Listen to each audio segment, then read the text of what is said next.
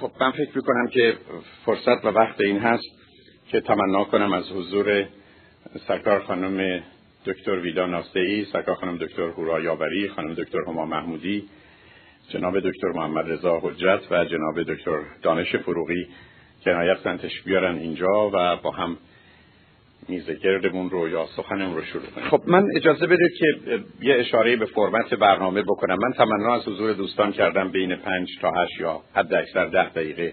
اگر مطلبی رو در کلامشون مایل هستن توضیح بدن و یا اگر احتمالا لازم هست که مطلبی رو روشنتر بفرمایند و یا احتمالا با توجه به پرسش هایی که یا به صورت شفاهی اومده و یا کتبی عنایت فرمودید مایل هستند که مطلبی رو بیان کنند. صحبتی خواهند داشت و بعد از اون احتمالا گفتگو رو یه ذره در یه حالت یه مقدار پویاتر و دینامیکترش انجام خواهیم داد. اینه که هر کدوم از دوستان که مایل.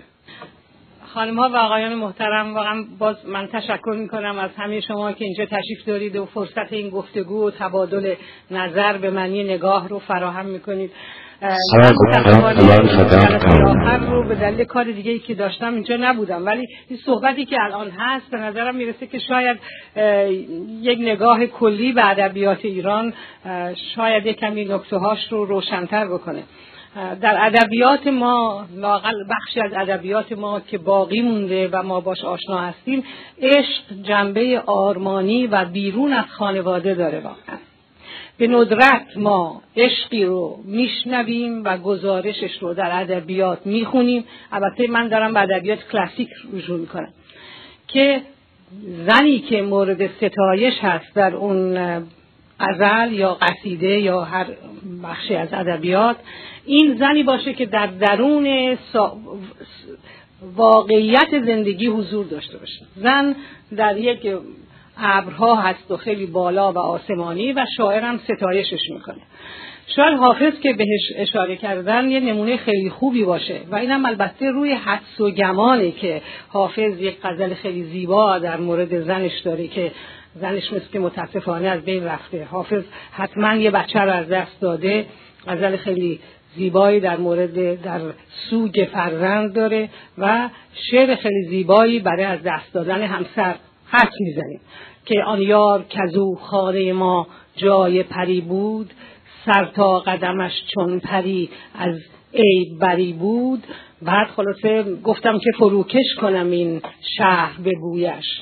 بیشاره ندانست که یارش سفری بود. و حافظم در واقع چکیده فرهنگ ماست. نظامی هم زنی داشته که اسمش آفاق بوده و عاشقانه دوستش داشته. زن کردی بوده در واقع. نظامی هم در از مناطق الان از مناطقی هست که الان جزو جمهوری های آسیای مرکزی.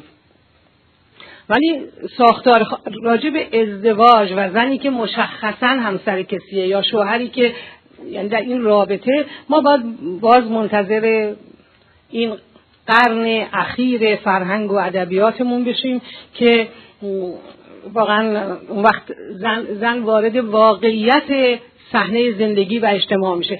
و تازه در اونجا بهترین نویسندگان ما در دهه از سال 1300 تا 1320 آدمایی مثل مشفق کاظمی آدمایی مثل محمد مسعود جلیلی اینا وقتی که شما به حجازی دشتی شما زن رو که باستاب چهره زن رو در آثار اینا می‌بینید کاملا چشمان گشاده از حیرت آدمی رو تماشا می‌کنید که داره یه آمدن یک موجودی رو از آسمان به زمین می‌بینه و اینکه این زن از حصار خونه بیرون آمده. بعد خودش یک حقهای قائله و داره اصلا به جای آسمانی بودن زمینی میشه. مشکل بزرگ نویسنده های ماست وقتی که می‌خوان این چهره زنانه رو در آثارشون نشون بدن. و همینجور در بسیاری از رمان های اجتماعی نخستین دهه های قرن چهاردهم شمسی شما زن و شهر رو هر دو رو در منتهای آلودگی می‌بینید. چون شهر هم داره عوض میشه. زندگی داره عوض چیزایی وارد شهر میشه که آدمایی که به زندگی دور از شهر زندگی تمیز و پاکیزه روستا عادت داشتن نمی‌تونستن رو تحمل بکنن. بنابراین واقعا اگر سعدی اون شعر رو داره سعدی زیباترین غزلها رو در ستایش عشق داره. ما سعدی فرزند برگزیده فرهنگ ماست. ما اگر که یک شعری از سعدی نقل می‌کنیم نه برای اینکه باران سرزنش رو به سر سعدی بباریم بلکه برای اینکه بازنگری کنیم دوره های مختلف فرهنگ و تاریخمون رو. همون چیزی که به دلیلش اینجا آمدیم و از طریق این بازنگری آدم تازه‌ای بشیم. و ببینیم که چه راه درازی مثل خاله سوسکه پشت سر گذاشتیم. تا به امروز به اینجا آمدیم. به رابطه هامون برابره. اگه یک خط شعر رو نپسندیم کل فرهنگ رو حق داریم به زیر سوال ببریم و در درون این ساختار برابر زندگی بکنیم. بنابراین من گمان می‌کنم که هم باید از سعدی سپاسگزار باشیم. که نام ما رو در دنیا پرآوازه کرده و هم از خودمون سپاسگزار که بعد از راه به این درازی موجودات هستیم. این چنین آگاه از حقوق و وظایف.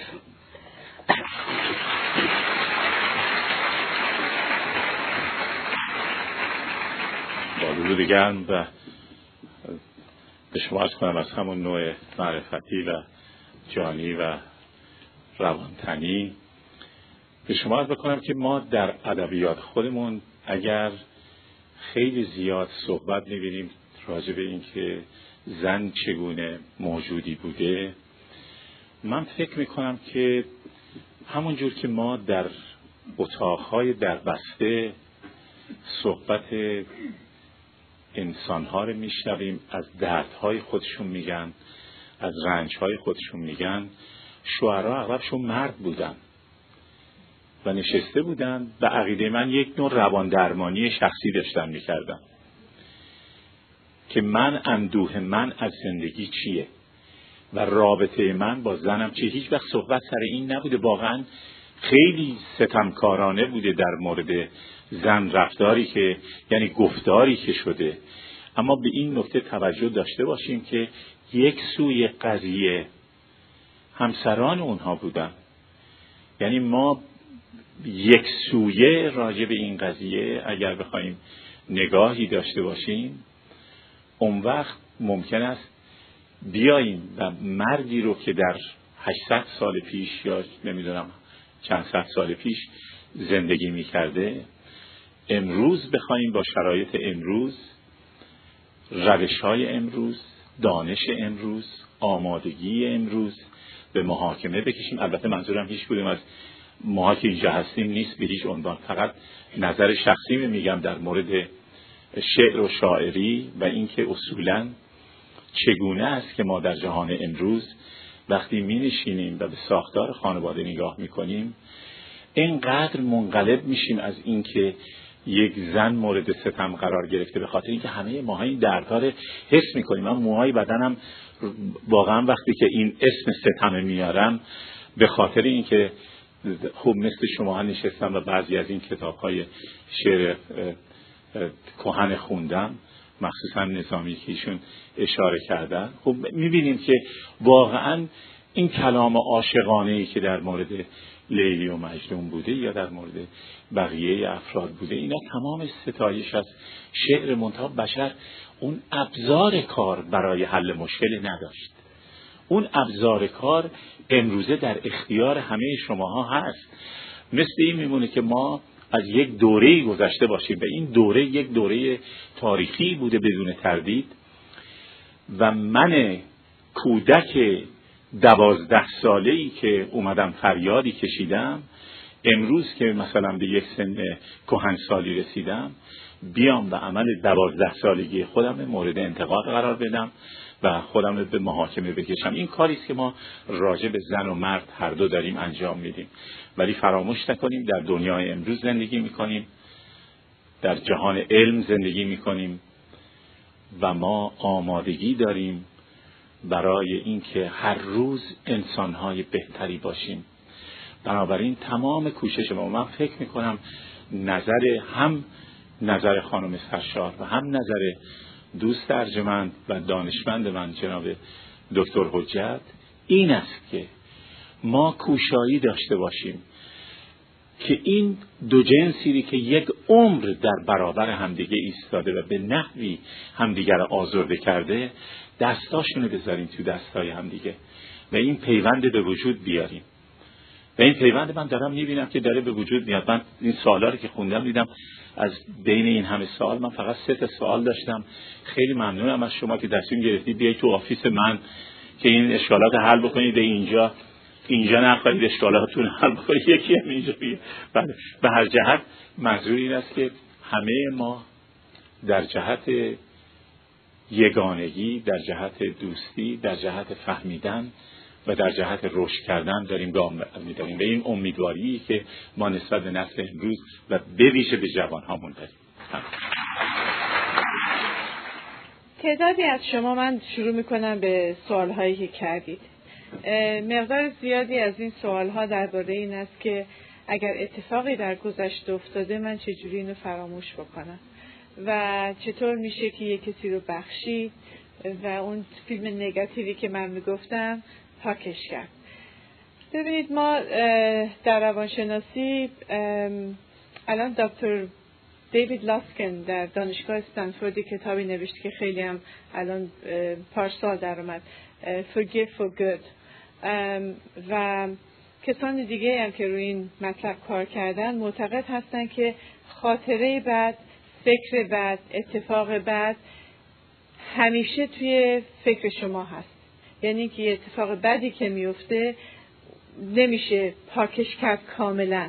اون خاطره اون میمونه. منتها کاری که شما می‌تونید بکنید این است که اولین یعنی فکری که میاد تو سرتون بلا فاصله فریم اول مثل عکس اولی که میاد عکس دوم رو می‌تونید عوض کنید. عکس اول هیچ کاری ما باش نمی‌تونیم بکنیم. و ببینید این آقا با کسان خیلی دشواری کار کرده. مادرهایی که در شمال نوردن آیلند و بچه هاشون از دست دادن. یکی کسی اومده پسرش رو کشته و این تنها نونوبر خونه بوده. این زن هیچ وقت نمی‌تونه نه اونو ببخشه و نه می‌تونه هیچ وقت این خاطره رو فراموش کنه. ولی مهم امروز اینه که شما نمی‌ذارید که زندگی امروز شما رو این اتفاق و این خاطره از پا دراره خوشبختانه خدا رو شکر ماها اتفاقات اینجوری تو زندگی همون به این سختی نیست. ولی هر اتفاقی که هستش که سخته و تو دلمون بیای کرده می‌تونید اون صحنه اولی که میاد کاریش نمیشه کرد. ولی بلا فاصله بعد از اون باید یه صحنه دیگه ای بذارید. میگه خودش میگه مثل اینکه کانال تلویزیون عوض می‌کنید. یعنی صحنه اول که میاد صحنه وحشتناک دلخراشه بلافاصله کانال که عوض می‌کنید میره روی فیلم دیگه. و شما باید یه فیلمی در فکرتون بسازین که امروز در زندگی من چطور چه میگذره و چطور می‌تونم از بقیه عمرم به طور مثبت استفاده کنم و نذارم انرژیم صرف این فکر منفی باشه و این حالت بد باشه. این یکی از نوعایی هستش که شما می‌تونید این خاطره قدیمی رو از بین ببرید. من فکر می‌کنم من از شما بیشتر چیز یاد گرفتم در این مدت تا شما از من. من هرگز در عمرم یک چنین تجمعی ندیده بودم که این تعداد ایرانی دور هم جمع بشن و این چنین مشارکت داشته باشن در اتفاقی که داره میفته. واقعا به گردانندگان این تجمع تبریک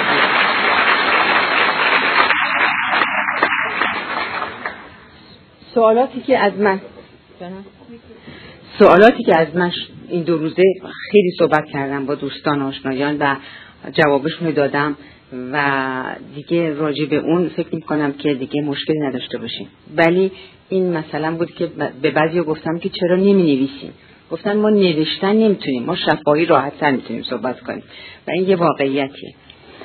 یه چیز دیگه که می‌خواستم بگم این که حالا که همه راجع به زن حرف یه دوتا کلمه منم بگم بد نیست. من فکر می‌کنم زنا ناقل سنت های ایرانی هستن. و ما اگه بخوایم یه جامعه رو تربیت کنیم با زنا رو تربیت کنیم چون این زنا هستن که بچه ها رو بزرگ می‌کنن. در مؤسسه در مؤسسه تحقیقات و مطالعات دانشگاه تهران یک تحقیق شده بود قبل از انقلاب دوی دهات. و از جمله سوالاتی که شده بود راجع به سواد بچه ها بود. یک خانواده پیدا نشد که مادر با سواد باشه و بچه بی سواد. در حالی که بسیار بودند خانواده هایی که پدر سوادکی داشت و بچه ها بی سواد بودن بنابراین واقعا مهمه که مادرها رو تربیت کرد. همین الانم بسیاری از اوقات وقتی کسی میاد خونه دوست آشناش میگه کتابخونه آقا خونه خانم. شما ما هر کدوممون باید عادت کنیم به زنا احترام بذاریم. برای اینکه به ما احترام بذاریم.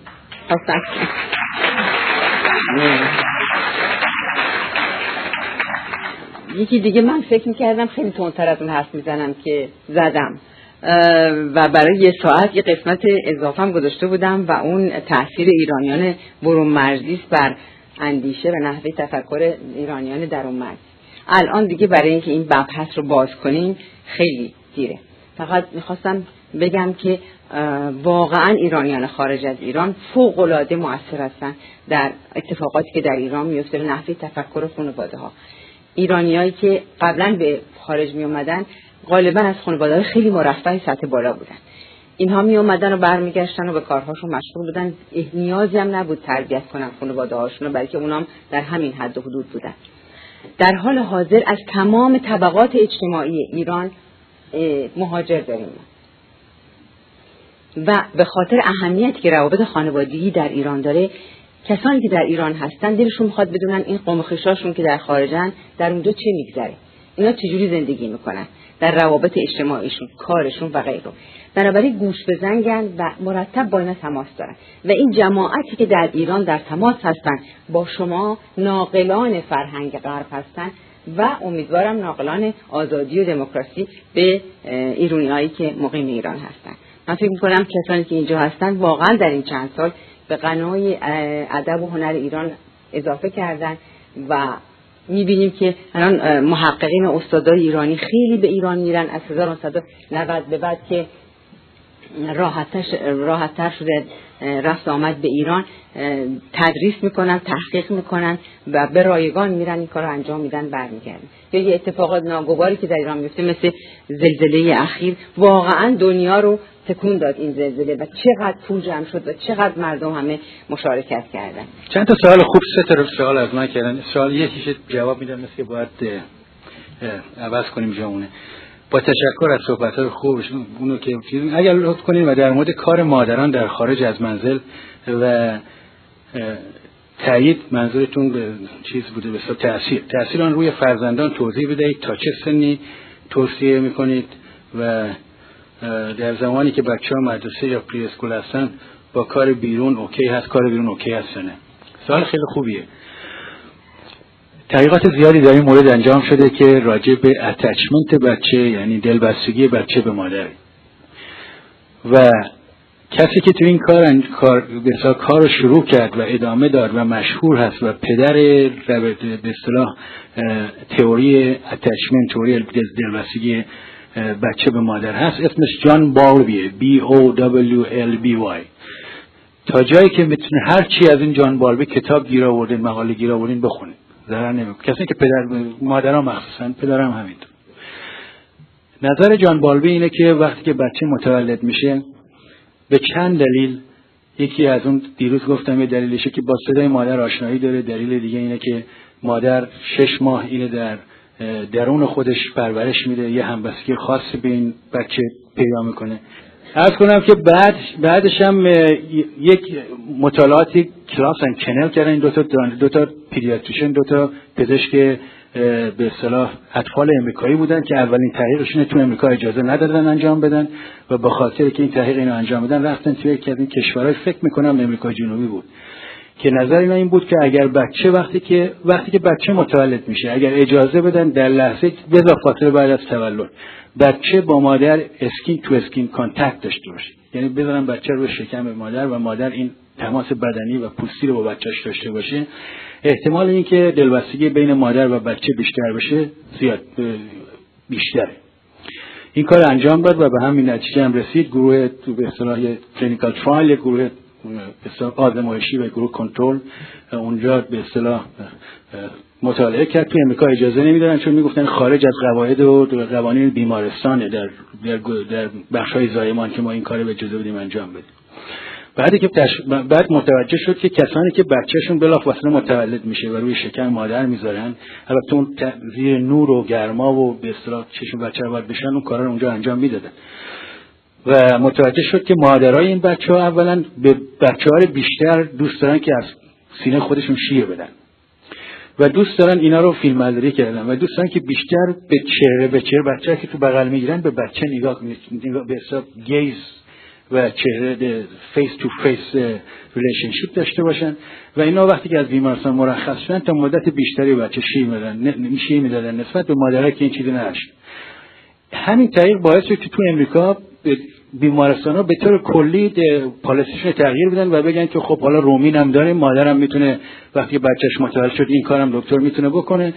صحبت اینا کارش سال 60 شروع کردن. الان دیگه این جزء پلیسی خیلی پلیسی خیلی از بیمارستان شده. بنابراین این رابطه این دلبستگی مادر و بچه از زمانی که بچه از زمانی که بچه متولد نشده بین مادر و بچه به وجود میاد. و اگر این سورس به اصطلاح سکیوریتی این پایگاه امنیت بچه که مادر میشه. در اختیار بچه نباشه مسلما یه مشکلات ایجاد خواهد کرد. جیبلسکی یک روانشناسی بود که در پنسیلوانیا بود و یه تحقیق منتشر کرد که بعد پیگیری کردن نتایجش تایید شد الان رفته تو لندن. اولین مطالعه کرد در مورد همین سوالی که شما کردیم بود که یک عده از بچههایی که میرن مهد کودک یا از مادرشون اینا رو از کسانی که بیبی سیتر یا کودک نگهدار خواهش کرده که نگهداری کنن با عده دیگه که از نظر وضع اقتصادی اینا رو کنترل می‌کنه. با عده دیگه که با مادرشون بودن وقتی که بزرگ میشن یک فالابستری به حساب تحقیقاتی که اینا رو پیگیری کرد. چه تفاوتهایی بعدا وجود داره در در بینش به این نتیجه رسید که وقتی این بچه ها به مدرسه میرن بعد هشت سال نه سال میزان رفتار پرخاشجویانه aggressive behavior تو کودکانی که از به صلاح محبت مادر به نه که مادر نبوده به که مادر و اینا رو توی یک مهد کودک فرستاده محروم بودن در مدت روز. aggressive دو چیز اینا مشاهده کردی که aggressive behavior تو اینا بالاتر بود. یکی هم non-compliance behavior یعنی رفتاری که با قانون و قاعده و اینا اینا توجه نداشتن. می‌گفتن اینجا نرو می‌رفت اون طرف. از این خط رد نشو از این خط رد میشه. جالب اینه که وقتی بلسکی خواست نتیجه یک کار بلسکی روانشناس developmental psychology خیلی psychology خیلی معروفیه. وقتی میخواش کارش کارش منتشر منتشر کنه روزنامه های معروف developmental psychology مقاله اینو قبول نکردن. اینو خودش در نوشتهش میگه. میگه به من گفتن که تو با این مقالت در مادرانی که کار می‌کنن زحمت می‌کشن و درست هم از و در این حال می‌خوان بچهشون هم نگهداری کنند استراب ایجاد می‌کنه. و این استراب درست نیست که این در این ایجاد بشه و بنابراین مقالت چاپ نمی‌کنیم. البته فرستاد مقالش یکی از روزنامه‌های دست دوم چاپ کرد و از همونجا هم معروف شد. الان تو این کار جان جیبلز که خیلی معروف. بعد نشنال استادی تحقیقات دیگه کردن که تا حد زیادی اینو نشون داد. مسئله که در بنابراین رابطه مادر باید از نظر physically و emotionally available باشه. حالا که بچه secure به اصطلاح attachment دلبستگی اطمینان زا با مادر داشته باشه secure attachment اگر available نباشه نوع دیگری دلبستگی به وجود میاد بین مادر و بچه که بهش میگن insecure attachment که اون خودش چند نوع داره. دلبستگی نا به اصطلاح این که این سکیوره و اطمینان زا نیست. سوالی که پیش میاد پس بنابراین تکلیف مادرایی که کار می‌کنن و مجبورن کار کنن. البته تحقیقاتی کردن اینا خیلی از زنها که کار می‌کنن با وجودی که احتیاجی به پول ندارن. و حتی سوال کردن که اگر تو احتیاجی به این پول نداری حاضری کار بکنی یا کار نکنی و با بچت بمونی خیلی از اینا هفتاد خورده درصدشون گفتن من اگر پولم احتیاج نداشته باشم بازم این کارم ادامه میدم. چون درست هم مثلا روانشناسی یه نوع به اصطلاح تکمیل شخصیت. یک یه شخصیت خاصی میده وقتی که آدم میره بیرون کار می‌کنه و پول در میاره و از نظر اقتصادی مستقل مستقل باشه اون حرف. بنابراین ولی مستعید خیلی جالب که گود نیوز از خبر خوبی است برای که برای مادرایی که کار می‌کنن.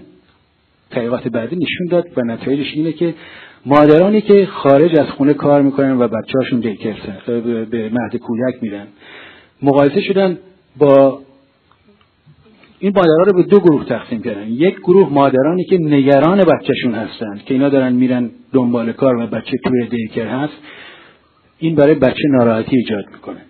یعنی این نگرش داشتن که این کارشون خوب نیست. یکی از مادرانی بودن که می‌گفتن این حرفا مزخرفه دست معنی نداره و بچه بزرگ میشه و مستقل میشه. خیلی از روان خیلی از روانشناس دیولپمنتالی نمیگم یعنی بچه مستقل میشه وقتی مادرش توی دیک کودک توی مهد کودک بذاره. جالب نتیجه که به رسمت اون مادرانی که بچه هاشون می‌ذارن مهد کودک. ولی نگرششون اینه که این کار خوب نیست. وقتی برمیگردن خونه توجه دیگه ای به بچهشون دارن. توجه خیلی عمیقتری به بچهشون دارن. حس می‌کنن که این بچه تمام روز محروم بوده و الان باید اینا بیشتر بچه رو مراقبت کنن. و insecure تو بچه این مادرایی که بیرون خونه کار می‌کنن ولی در این حال معتقدن که کار بیرون از خونه برای مادر صحبت زن نیست صحبت مادریه که بچه خردسال داره.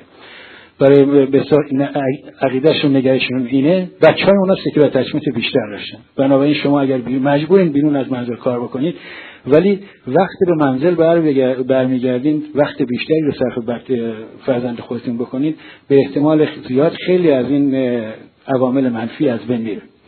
در مدت چه مدتی خوبه؟ خود همین جی بلسکی در مطالعه کرد گفتش که اگر بچه در هفته بیشتر از 18 ساعت محروم باشه در سال اول زندگی. هفته 18 ساعت و در, سال اول زندگی. احتمال اینکه دلبستگیش insecure باشه نامطمئن باشه اطمینان ناآفرین باشه با مادر بیشتره. البته من میگم این راجب رو بهتون گفتم. اینا همه احتمالات آمار همه با احتمالات و یقین نیست. میگه احتمالش بیشتره. یعنی از بچههایی که ما با مادرشون هم بودن مادرشون 24 ساعت باشون بوده ولی تلویزیون تماشا می‌کرده کار دیگه انجام می‌داده تو اون مادران بچه هاشون insecure داشتن. منتها احتمالش کمتر از اون بچههایی است که مادرشون available نبوده از نظر فیزیکی. و نه تنها availability مهمه بلکه responsive بودن. این که به تقاضاهای بچه بلافاصله واکنش نشون بده. اونم مهمه چون اگه مادر باش رو تلویزیون تماشا بکنه اینا اونم فایده نداره. بنابراین در جواب در پاسخ به سوال شما بودن مادر خیلی لازمه برای secure و برای development برای به اصطلاح پرورش شخصیت. اینطور که توی این مطالعات نشون داده شده. و سال اول زندگی خیلی مهمه. فروید پنج سال اول زندگی مهم, مهم می‌دونه. یک عده سه سال اول زندگی رو ولی تحقیقات تجربی که یه سال و 18 ماه مال این بلسکیه و این چاپ شده و حتی تو اینترنت هم اگر شما بلسکی جی بلسکی رو تایپ بکنید می‌بینید که تحقیقاتش اونجا هست و نتایجش می‌بینید. خیلی متشکرم. من نمی‌دانم جزء کدام دست از مهاجرینم. هم شوهر دارم و هم ندارم. شاید جز تک سرپرستا یا پدر قایب محسوب می شدم در حال یک دختر و پسر دارم. پسرم به سن ازدواج رسیده با وجودی که از نظر بریدن ناف روانی می‌دونم جناب دکتر خلاقوی و جدا و مستقل زندگی می کند و از نظر مالی هم می تواند خانواده را اداره کند ولی تمایل زیادی به ازدواج نشان نمی دهد نقش من چیست. ملاحظه بیفرمایید. این هم به هم سوال هم جواب همه چیز با هم هست. به اینکه لطف کردن واقعا پرسیدن. آیا او را تشویق به ازدواج کنم؟ با توجه به صدماتی که در بچگی از پدر خورده تمایل زیادی نشان نمی‌دهد که تشکیل خانواده هست نظر شما را می‌خواهم. به زندگی ما چون پر از گرفتاری و کشمکش بوده. شاید به این دلیل تمایل زیادی به ازدواج نشان نمی‌دهد. آیا من باید وسیله ای فراهم کنم که با دختران آشنا شود؟ چون خودش روی این, روی این کار را ندارد. و نحوه آشنا شدن با دختران را به علت نبود پدر به چگونگی دل به دست آوردن. آنها را بلد نیست. خواهشمندم من راهنمایی کنید. به شما از بکنم که من فکر می‌کنم که برگردیم به صحبت هایی که آقای دکتر هولاکویی کردن در اینجا درباره اینکه ما اگر قبل از ازدواج درمان نکنیم خودمونه و اگر دشواری داریم قبلا به داد خودمون نرسیم حتی اگر شرایط مناسب باشه حتی به سن مناسب رسیده باشیم. از لحاظ مالی وضع ما درست باشه از لحاظ روانی چون آمادگی نمی‌تونه برای ما به وجود بیاد بهتره که اول به اون درمان بپردازیم. و اما نقطه بعد یک به اصطلاح چیز دیگری هم در این پرسش هست و اونم تشویق به اینه که ازدواج بکنید تشویق به این البته این کار دوست ما هم کردن تشویق کردن به ازدواج. ولی واقعا تشویق به ازدواج زمانی امکان پذیر هست که ما همه آمادگی رو بگذاریم طرف مقابل به ما نشون بده نه اینکه ما بخوایم برای او به وجود بیاریم.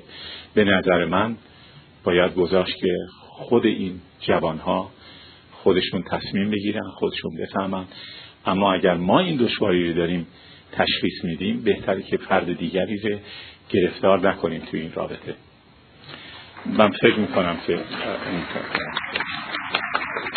من یه جنبندی می‌کنم از پرسشهایی که در مورد یعنی هسته اولیش رابطه شهرزاد با شهریار و چگونگی برقراری رابطه چگونگی فهمیدن حرفی که دیگری می‌خواد بزنه. و نقشی که ما می‌تونیم در این مورد بازی بکنیم و انواع گرفتاری هایی که ممکنه پیش بیاد اگر احتمالا راه حلی داشته باشه. من همونطوری که دیروزم اشاره کردم به نظر می‌رسه که گفتگو در دو سویه گفتگو باید دو آدم قرار بگیرن. برای گفتگو دو تا آدم دارن با هم صحبت می‌کنن. و برای برقراری صحبت با دیگری اول توانایی برقراری صحبت با خودمون رو ما باید پیدا کنیم که به نظر می‌رسه که مثلا اگر باز برگردیم به قصه شهرزاد شهرزاد با خودش در تماس و گفتگو بوده. به این دلیل که شهرزاد می‌تونست مثل شهریار از کینه سرشار بشه. برای اینکه شهرزاد سالیان اقلا چندین سال دیده که هر روز پادشاه سر یک دختری رو که دیشب به بستر برده سرش رو بریده. بنابراین تماشای این رفتار می‌تونسته در ذهن شهرزاد این تصور رو به وجود بیاره که راه درست اینه که من امشب یک خنجر دست خودم بگیرم و برم در اونجا و شهریار رو بکشم و یک جهانی رو از دستش راحت کنم واقعا. اما چون شهرزاد قدرت دیدن به نگاه کردن به مسئله رو از زاویه دیگه ای داره. یعنی می‌تونه مسئله ای رو که بسیاری از آدما وقتی بهش نگاه می‌کنن راه حلهای از این قبیل پیشنهاد می‌کنن او از با نگاه دیگه ای به تماشای این مسئله بره. و وقتی که اینطور نگاه می‌کنه راه حلی هم که به ذهنش می‌رسه با راه حلهای شناخته شده یا لاقل راه حلهایی که اون طرف مقابل داره به کار می‌گیره متفاوته. و اتفاقی که میفته یعنی وقتی که شهرزاد به جای خنجر با خودش واژه و کلام و گفتگو رو به خوابگاه مرگافرین شاه می‌بره. در این حال که هر لحظه ای که داره صحبت می‌کنه می‌دونه اگر که یک قدم خلاف داره اگر یک کلمه نابجا از ذهنش در بیاد در دهان گشاده مرگ که درست روبروش وایستاده فرو خواهد رفت.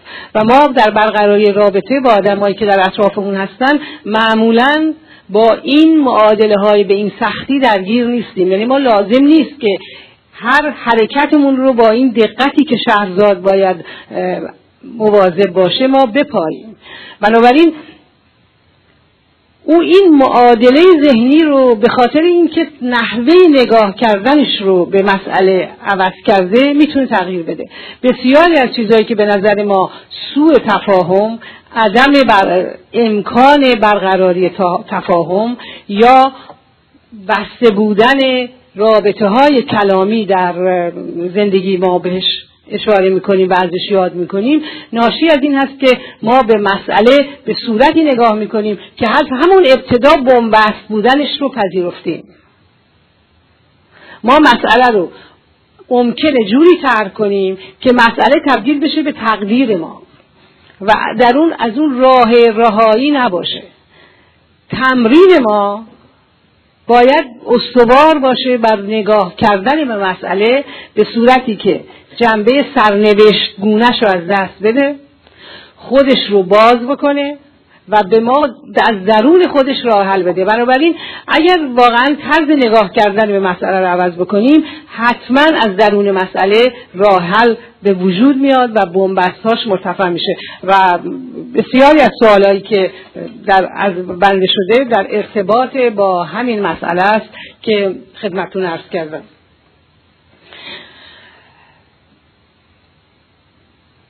یک سوال شده در مورد خانواده هایی که یعنی همزیستی هایی که دو جنس موافق یا به حالت آقای دکتر هلاکویی به ما آموختن که این کلمه رو به کار نبریم ولی اگر که مرد با مرد یا زن با زن یک واحد مشترک زیستی رو تشکیل بدن آیا فرزندان اینا در درون این خانواده چجور به عمل خواهد آمد؟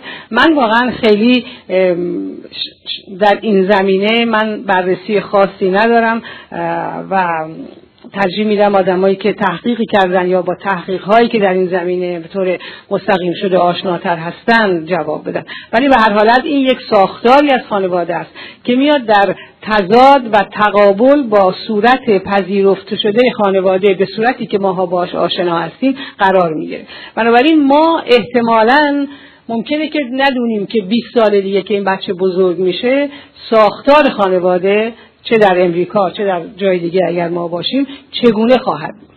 اگر ما بتونیم پیش بینی بکنیم که جامعه خانواده و ارزش هایی که نهایتا زندگی این بچه رو شکل میدن. در 20 سال آینده به چه صورتی خواهد بود؟ یعنی تا این درجه آگاهی داشته باشیم شاید تصمیم گرفتن در مسئله مورد مسئله کار آسونی باشه. ولی اصولا سرنوشت آدمی رو خارج از قراردادهای اجتماعی معین کردن مسئولیت بزرگی به نظر می‌رسه و مستلزم آگاهی های بسیاره. من سوال دیگه ای نمی بینم و اگر احیانا پرسشی باشه با کمال میل در خدمتتون خواهم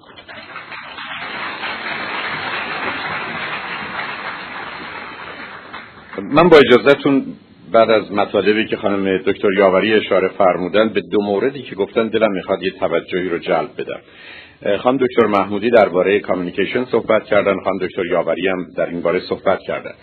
شما می‌دونید که مطالعات بسیار عمیق و سنگینی که درباره مسئله communication یا ارتباط شده معلوم کرده که ما چهار نوع communication ی داریم که dys dysfunctional و منظور از dysfunctional به نوعی توجیه جامعه شناسی است. یعنی اون هدف و نتیجه‌ای که ما به دنبالش هستیم عاید نخواهد شد. حتی اگر آنچه رو که می‌خوایم رو درست یا غلط فرض کنیم مثلا یعنی شما اگر بخواید از لس آنجلس به سن دیگو تشریف برید پنج north رو بگیرید بهش نخواهید رسید. به همین سادگی. این رو به این دلیل عرض می‌کنم که چرا dysfunctional ه و یک نوع و فقط یک نوع. نوع رابطه یا درست در ارتباط هست که کاملا functional ه نوع اولی که مثلا در جامعه ایرانی هم بسیار فراوان هست تحت عنوان placating اون رو می‌شناسیم. placating یعنی تظاهر تعارف. یعنی من مهم نیستم. من خوب نیستم. من کسی نیستم. من ارزشی ندارم. تو مهمی. همه چیز به خاطر تو. فقط به خاطر تو. این شعری که این همه دوست دارید میفرماید یه بیماری فرهنگیه.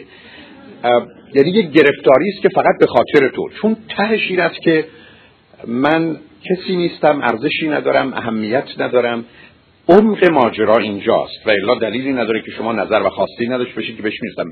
در مفهوم placating شما تنها حرفی که می‌زنید این است که من مهم نیستم و شما می‌دونید حتی در جامعه ما پدر یا مادر فداکار کسی است که بیش از همه رنج برده.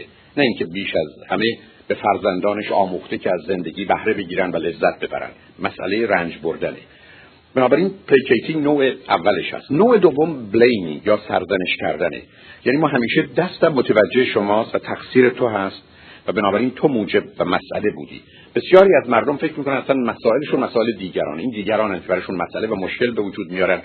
و در درست است که ظاهرا کسی که دیگران رو سرزنش می‌کنه واقعا می‌خواد وانمود کنه که من عیب و ایرادی ندارم ولی دقیقا برای پیدا پنهان کردن عمیقترین عیب و ایراد و اشکالی است که فرد در خودش داره. یعنی به میزانی که شما احساس بدتری در خودتون دارید ممکن از این مکانیزم استفاده کنید و بنابراین همیشه دیگران رو سرزنش کنید برای که از این طریق فکر می‌کنید کار رو پیش می‌برید. جمله قشنگی نیچه داره در کتاب چنین گفت زرتشت که میگه بسیاری از مردم برای اینکه اصلا این احساس و فکر مورد حمله قرار گرفتن خودشون رو پنهان کنن به دیگران ابتدا حمله می‌کنن و می‌دونیم در این موضوع حقیقتی هست. بنابراین بیشتر اوقات اصلا پرخاشگری به دلیل دفاع از خود و یه نوعی حالت حمایتی است تا احتمالا حالت آسیب زدن به دیگری. و به همین که اگر من آسوده بشم که شما من آزار نمی‌دید من هم قصد آزار شما رو نخواهم داشت. نوع سومش که باز در میان تحصیل کرده های ما فراوون هست کامپیوتینگ یعنی حسابگر بودن. یعنی بسیاری از آنها که فقط حرفای منطقی و معقول می‌زنن اما با دنیای واقعیت ارتباطی نداره. انسان باید مهربان باشد. من همه را دوست دارم. می‌دونید پرتو پرتو پرانه چون من برای جای دیگه دارم.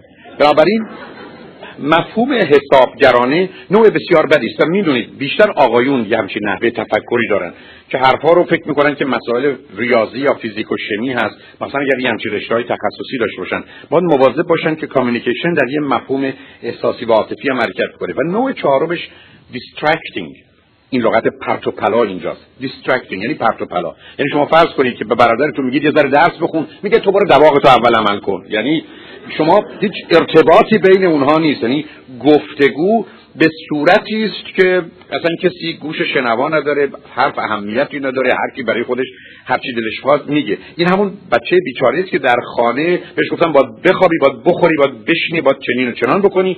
و با این نتیجه است که مسئله مسئله حرف و قدرت و فرماندهی است. بنابراین روزی هم که من زورم برسه نه فرمان تو رو قبول می‌کنم و نه فرماندهی رو قبول خواهم داشت. بنابراین این چهار نوع نوع بسیار خطرناکه. یعنی نوع دیسفانکشنال دیر یا زود. افراد رو یا به جنگ می‌بره یا به قهر می‌بره یا به نوعی سکوت می‌بره و احتمالات مختلف رو به وجود داره. تنها نوعی که کار می‌کنه بهش میگن leveling و مقصود از leveling رابطه برابر هست رابطه هم سطح رابطه است که فرد خودشه. همطور که به دلیل دیگه خدمتتون عرض کردم من حرفمو می‌زنم. مثلا پروای از عقیده و نظرم ندارم. ولی که عقیده و نظر من می‌تونه خوب یا بد باشه ولی من همیشه خوبم.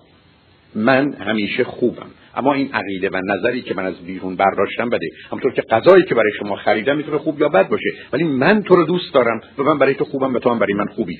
اون ماجرای عمیق و سنگینی است که روزی که شما در رابطه به اونجا برسید آروم می‌گیرید و برخی از متخصصین باورشونه که اقلا روزی دو ساعت من باید تو این رابطه صمیمانه باشم. یعنی بتونم خودم باشم. برای که یادتون باشه واقعا افسردگی به یک اعتبار معناش این است که من وجود و هستی خودم رو که به یک اعتبار کودک وجود من هست رو من زنده به گور کردم و بر سر قبر او میگریم و دلیل افسردگی من به خاطر گورستانی است که ساختم و فرزندم رو و کودکم رو در اونجا خاک کردم و استراب اون زمانی است شب در دل تاریکی او رو در قبرستان بگذارم و برم. بنابراین بسیار مهم هست که من و شما بدونیم یه رابطه اسمش رابطه سالم زندگی زناشویی که در مرحله لولینگ است. و به همینجاست که بنده هفت تا اصل رو برای نگه داشتن عشق و ازدواج ضروری می‌دونم. یک صد درصد وجود شما با تو این عشق و ازدواج بشه. این چیزی نیست که 99 درصده بشه. شما نمی‌تونید ببخشید من قصد بدی ندارم. یه درصد فقط حامله باشید نگران نباشید. یعنی اگر هستید یا نیستید بنابراین هیچ کس نمی‌تونه تو دنیای امروز با چند درصد وجودش بره تو زندگی زناشویی. دومین مسئله این است که احتیاجت رو خواستت رو مشخص معین بگو. من اینو می‌خوام.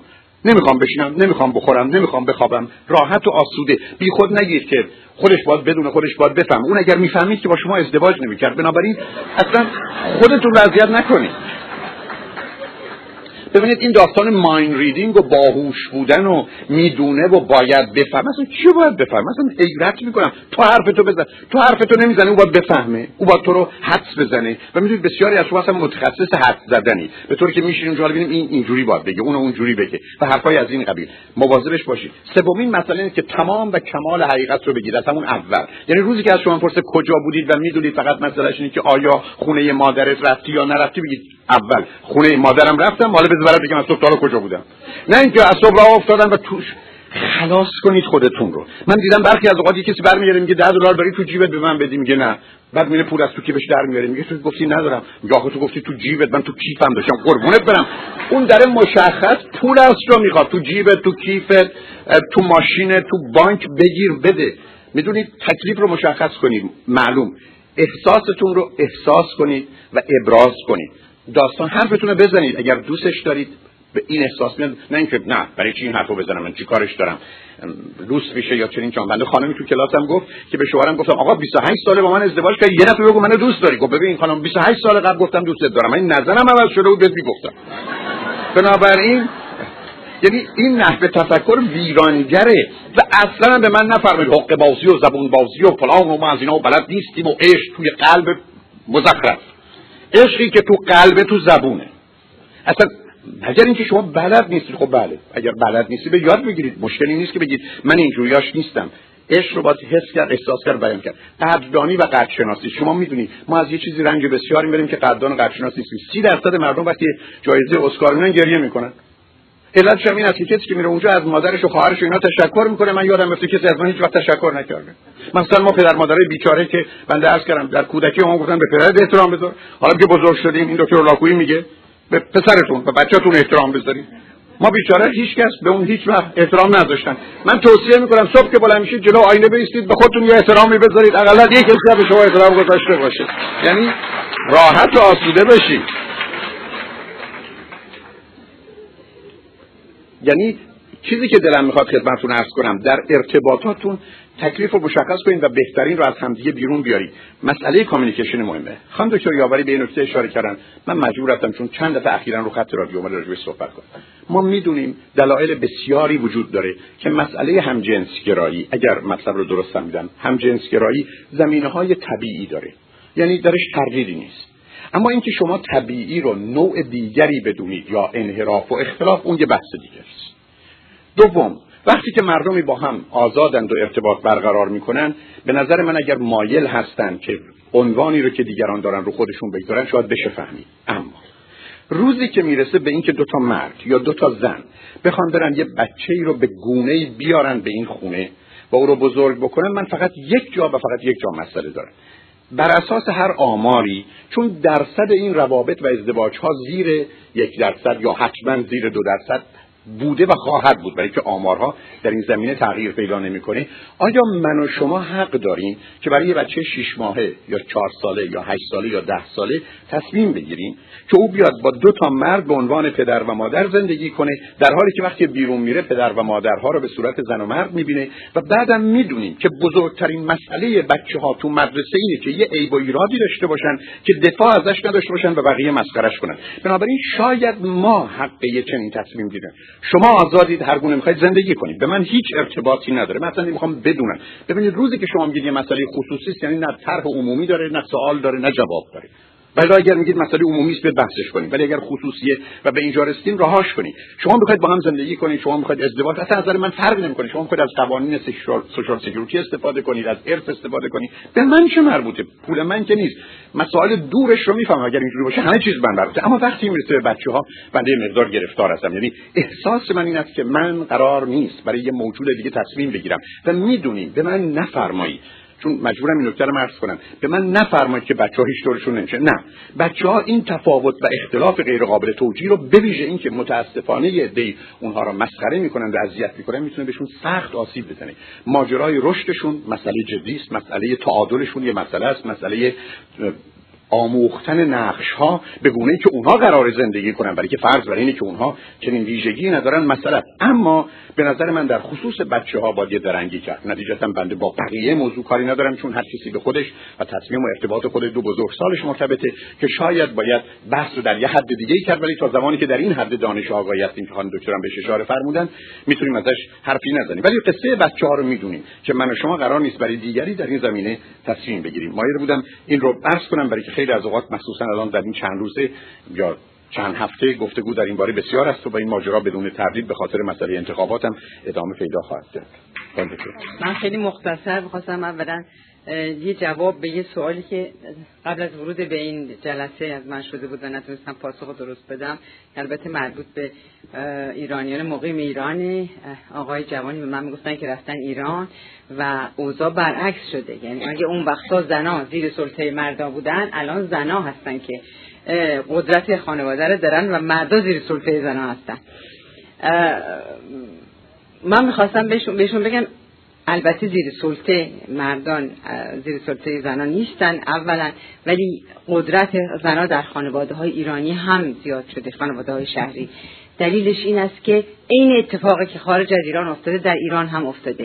یعنی زنها بعد از انقلاب که از از کار برکنار کردن و بسیاری بازنشسته های اجباری اومدن تو خونه مردان نشستن. باز عین همین اتفاق ایران هم افتاد یعنی زنها کمر همت بستن.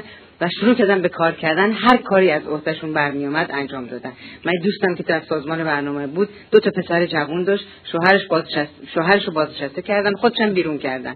شوهر نشست خونه به هنوز تو خونه نشسته. اون رفت اول با کار خیاطی شروع کرد نون در آوردن برای زندگیشون و الان یه کار خیلی مهم داره البته کار خصوصی و زندگیشون خیلی خوب میگذره. مربا درست می‌کردن ترجمه می‌کردن درس خصوصی تو خونه می‌دادن. هر جوری شده زندگی رو راه می بردن و همین جهت طبیعتا قدرت بیشتری هم تو خانواده پیدا کردن و بچه هم توجه بیشتری بهشون کرد. یک چیز دیگه که می‌خواستم یه تجربه رو با شما تقسیم کنم.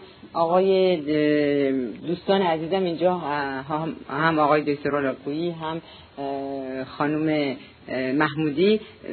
شدیدا گفتن طلاق بده. طلاق البته امیدوارم که کس طلاق نگیره. و ولی خب کارت که به استخون رسید بالاخره شاید طلاق آخرین سلوشن باشه راه حل باشه. ولی تجربه که ما در تهران داشتیم کار مهمی ما سه تحقیقات کردیم روی زنان مطلقه یعنی پست دیورس جا افتادن زن مطلقه در بعد از طلاق در شهر تهران مشکلات زیادی اینا داشتن. ولی یه مشکل مهمشون که دلم می‌خواد اینجا راجبش یه دو کلمه بگم برای که رعایت بکنین تنهایی این زنا بود. به نظر خودشون هیچ کسی اینا رو دعوت نمی‌کرد به خونش برای اینکه they were potential threat. می‌دونین؟ میترسیدن از این زنا که شوهر ندارن حالا شوهراشون رو بلند می‌کنن. این در نتیجه زنا خیلی احساس تنهایی می‌کردن و از این نظر خیلی رنج میبردن. این خواستم بگم که این کارو نکنین. این زنها دنبال هر مردی نیستن و هر کسی که به یک معاشرت می‌کنه با یه خانواده چشم مردش نداره. همین. بله اشاره فرمودم به خط خوردگی فرهنگی که برشون رسونده بودم. به شما کنم سوالی دارم اینجا که اگر پدر و مادر از هم جدا شده باشند و در یک خانه با هم زندگی کنند به خاطر بچه ها آیا کار درستی هست یا نه و چه تأثیری روی دختر و پسر داره؟ به شما بکنم که اولا نمی‌دونیم که سن این بچه ها چقدر هستن ولی به طور کلی آموزشی که ما میدیم آموزش درستی نیست. یعنی اگر یه زن شوهری انقدر با همدیگه رابطه درستی دارن که می‌تونن با هم دیگه توی خونه زندگی بکنن. پس چرا میرن طلاق بگیرن؟ این سوالیه که باید از خودشون بکنن. و اگر رابطه ای است که قابل درمانه اگر درشون به نسبت به همدیگه تغیانی ندارن خدای نکرده کتککاری نمی‌کنن خدای نکرده به هم توهین نمی‌کنن. شرایطی دارن که این شرایط شرایطی هست که می‌تونه امید بخش باشه از نظر درمانی. یعنی خیلی چیزا هست که انسان می‌تونه متوجه بشه که یه کارایی واقعا امکان پذیری که درمان بشه خیلی چیزا هست که ممکنه واقعا درمان نشه. اگر درمان نشه خوب طلاق آخرین راه حل هست برای مشکلاتی که پیش اومده و حل نشده. به نظر من اینه. و برای اینکه از وقت استفاده بشه یه می‌خواد یه سوال دیگه هم مطرح بکنم از این سوالاتی که رسیده یه سال خیلی کوتاه.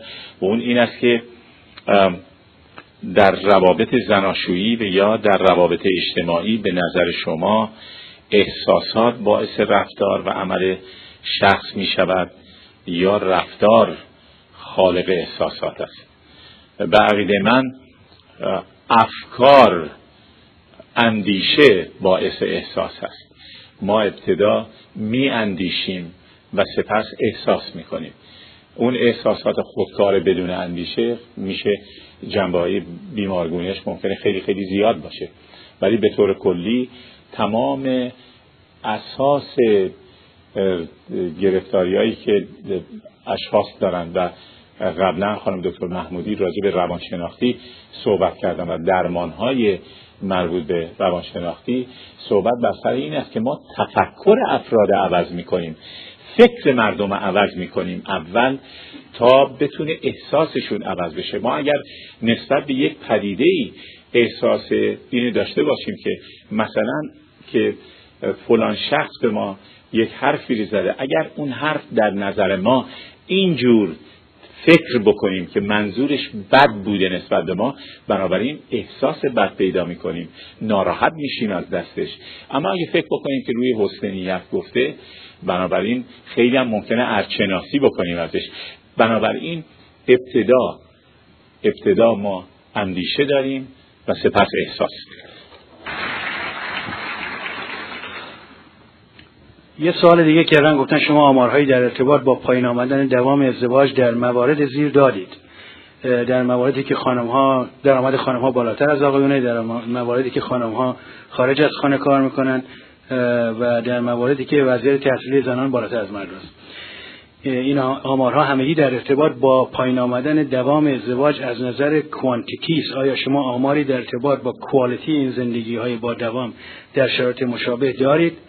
به عبارت دیگر کسی دیگر که به این زندگی ها با دوام ننگریم آیا ازدواج نه نه. آیا ازدواج های خوشبخت و سالمی هستن سوال خوبیه. یک عده گفتیم که اون کسانی که مثلا احتمال طلاق بالا می، بالاتر میره وقتی که خانم ها تحصیلشون از آقایون بیشتر باشه و درآمدشون بیشتر باشه و خارج از خونه کار کنن. سوال خوب اینه که اونایی که موندن با هم زندگی می‌کنن اینا کوالیتی زندگیش کیفیت زندگیشون آیا بهتر هست؟ چون الان دو نفری با هم کار می‌کنن و دو نفری درآمد دارن و به احتمال زیاد. اگر مرد و زن این اتیتود دوتایشون داشته باشن که این اشکالی نداشته باشه احتمالا من طریقی در این مورد ندارم. ولی کسانی دیدن لطفا به من اطلاع بدن. احتمالا کوالیتی زندگیشون خوبه. ولی اگر این مخالفت وجود داشته باشه که مرد بگه من راضی نیستم و زن بگه من به خاطر مسئله به درآمدم از تو بیشتره و یک کانفلیکت بینشون ایجاد بشه مسلما کوالیتی میاد پایین. ولی سوال خوبیه جواب تحقیقی من براش نداره. خب دوستان عزیز من جناب دکتر حجت به مطلبی که اشاره فرمودن موضوع بسیار مهمی است ما در طول تاریخ این برابری رو در جنبه های محسوس و مخصوصا قابل ارزیابی و تقویم به ویژه به پول داشتیم. یعنی همطور که اشاره فرمودند ای بسا نقشی کاری ارزشی که حتی تولید می‌شد. بر اساس دقیق ترین توری های علمی در خانه به وسیله یک زن بیشتر از مرد بود. بگذاریم از اون مواردی که حتی اشاره فرمودن که این زن بود که تولید اقتصادی می‌کرد و مردشون رو میفروخت و پورش رو از آن خودش می‌دانست. بنابراین ما یه نوعی امتیاز و بر بر برتری رو در طول تاریخ برای مردان قائل بودیم. ولی به نظر من وقتی که این دوران به سر آمده اصلا دیگه برای بنده خندهدار هست که فرض بفرمایید اگر زنی درآمدش پنج هزار دلار و مرد سه هزار دلار فکر کنه اصلا در اینجا اشکالی یا مسئله وجود داره. یعنی اگر نگاه شما همچنان به این مسئله هست نگاه شما به چیز دیگری است. بذارید من نکته حالا که مطرح شد خدمتتون عرض کنم. ما باید یه چیزی رو برای خودمون و دیگران روشن کنیم. آیا ما کالاییم شیعیم commodity goods thing و بنابراین ارزش ما از یک طرف بستگی به ارزش بازار داره و از جانب دیگه مرتبط میشه به اینکه خودمون رو چگونه می‌تونیم برتر و بالاتر از ارزشی که داریم در بازار ارائه کنیم و بفروشیم. یا اینکه من و شما در دنیای امروز به این نتیجه که من انسانم.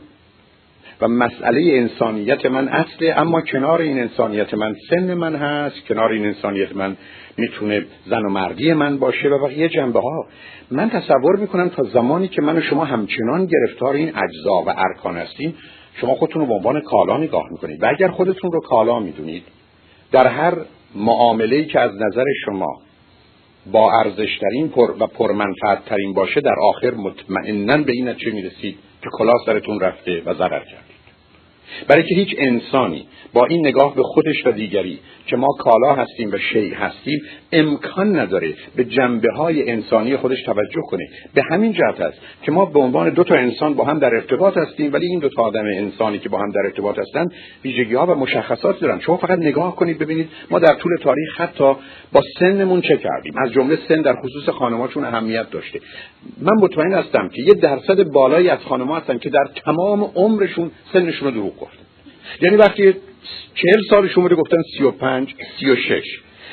اگر واقعا سی و پنج و سی و شش خوبه وقتی سی و پنج و سی و شش بوده قرار بود از اون سن راضی باشن. ولی بنابراین مسئله این است که من همیشه یه ملاک مقایسه ای دارم که در ارتباط با اون دارم خودم اذیت می‌کنم. و بنابراین من تمام عمرم از سنم ناراضیم. با حالی که اگر یه روزی بپذیرم که سن من سی یا چل یا پنجاه خودم خلاص می‌کنم. بنده سر کلاس عشق و ازدواج به دوستان میگم هرگز سنتون رو به کسی که میرید باش بیرون نگید. تاریخ تولدتون رو بگید بذارید اون بره حساب کنه احتمالاً هم اشتباه می‌کنه. به نفع شماست. یعنی چه کار به تاریخ تولدتون رو بگید بسیاری از اوقات اصلا ماجرای عجیبی. من نمی‌دونم با سنتون شما می‌خواید چی کار کنید. بسیار از اوقات دوستان برای رو خط رادیو من حتی همین چند دقیقه که برنامه که دوباره به پخش شد. 28 سالمه و حالا می‌خوام برم دکتر بشم و 10 سال از عمرم گذشته چون با 18 سالگی شروع می‌کردم. من همیشه حرفم بهشون این بوده که خبر بد برات دارم. تو بالاخره مثلا 40 ساله میشی. فقط با این تفاوت که 40 ساله این دفعه می‌تونی با دکترا باشی یا بدون دکترا. به علاوه من الان تو رو می‌برم به 18 سالگی. من 10 سال عمرتو گرفتم. می‌تونم. 28 تو رو می‌کنم 18 اون ته وقتی که خواستی در 90 سالگی بمیری بهت میگم نه تو 100 سالته. خب میشه اون تهش اضافه کرد چه سرش رو اضافه می‌کنی؟ از چه اهمیتی داره؟ یعنی حیرت انگیزه که ما هنوز تو دنیای ماده و این جنبه هستیم. بله ظاهر اون آدم باید شما رو خوشتون بیاد ولی اونم نه به خاطر ظاهرشه به خاطر اینکه تو وجود شما یه تحریکاتی به وجود میاد که به اون باید پاسخ بدید برای که شما او رو برای خودتون نمی‌خواید برای همون چیزایی که تحریک میشه می‌خواید. پس برای خلاص کنید خودتون رو. تو سن چیه وضع چیه پلان چیه قد چیه. این آدمو میپسندی تموم شده رفت. آدم صبح تا غروب که باهاش گرفتاری نداره. شما اگر ولتون کنن با بچهای بدبختن این کارو می‌کنی. من دیدم پدر مادر که آره ولی یه ذره قدش کوتاست به فامیل پدری رفته. مثل ما بابا قربونت برم من الهی ول کن. با بچه های بدبخت تنها چیزی که بچه ها مرسیم خوشگلن.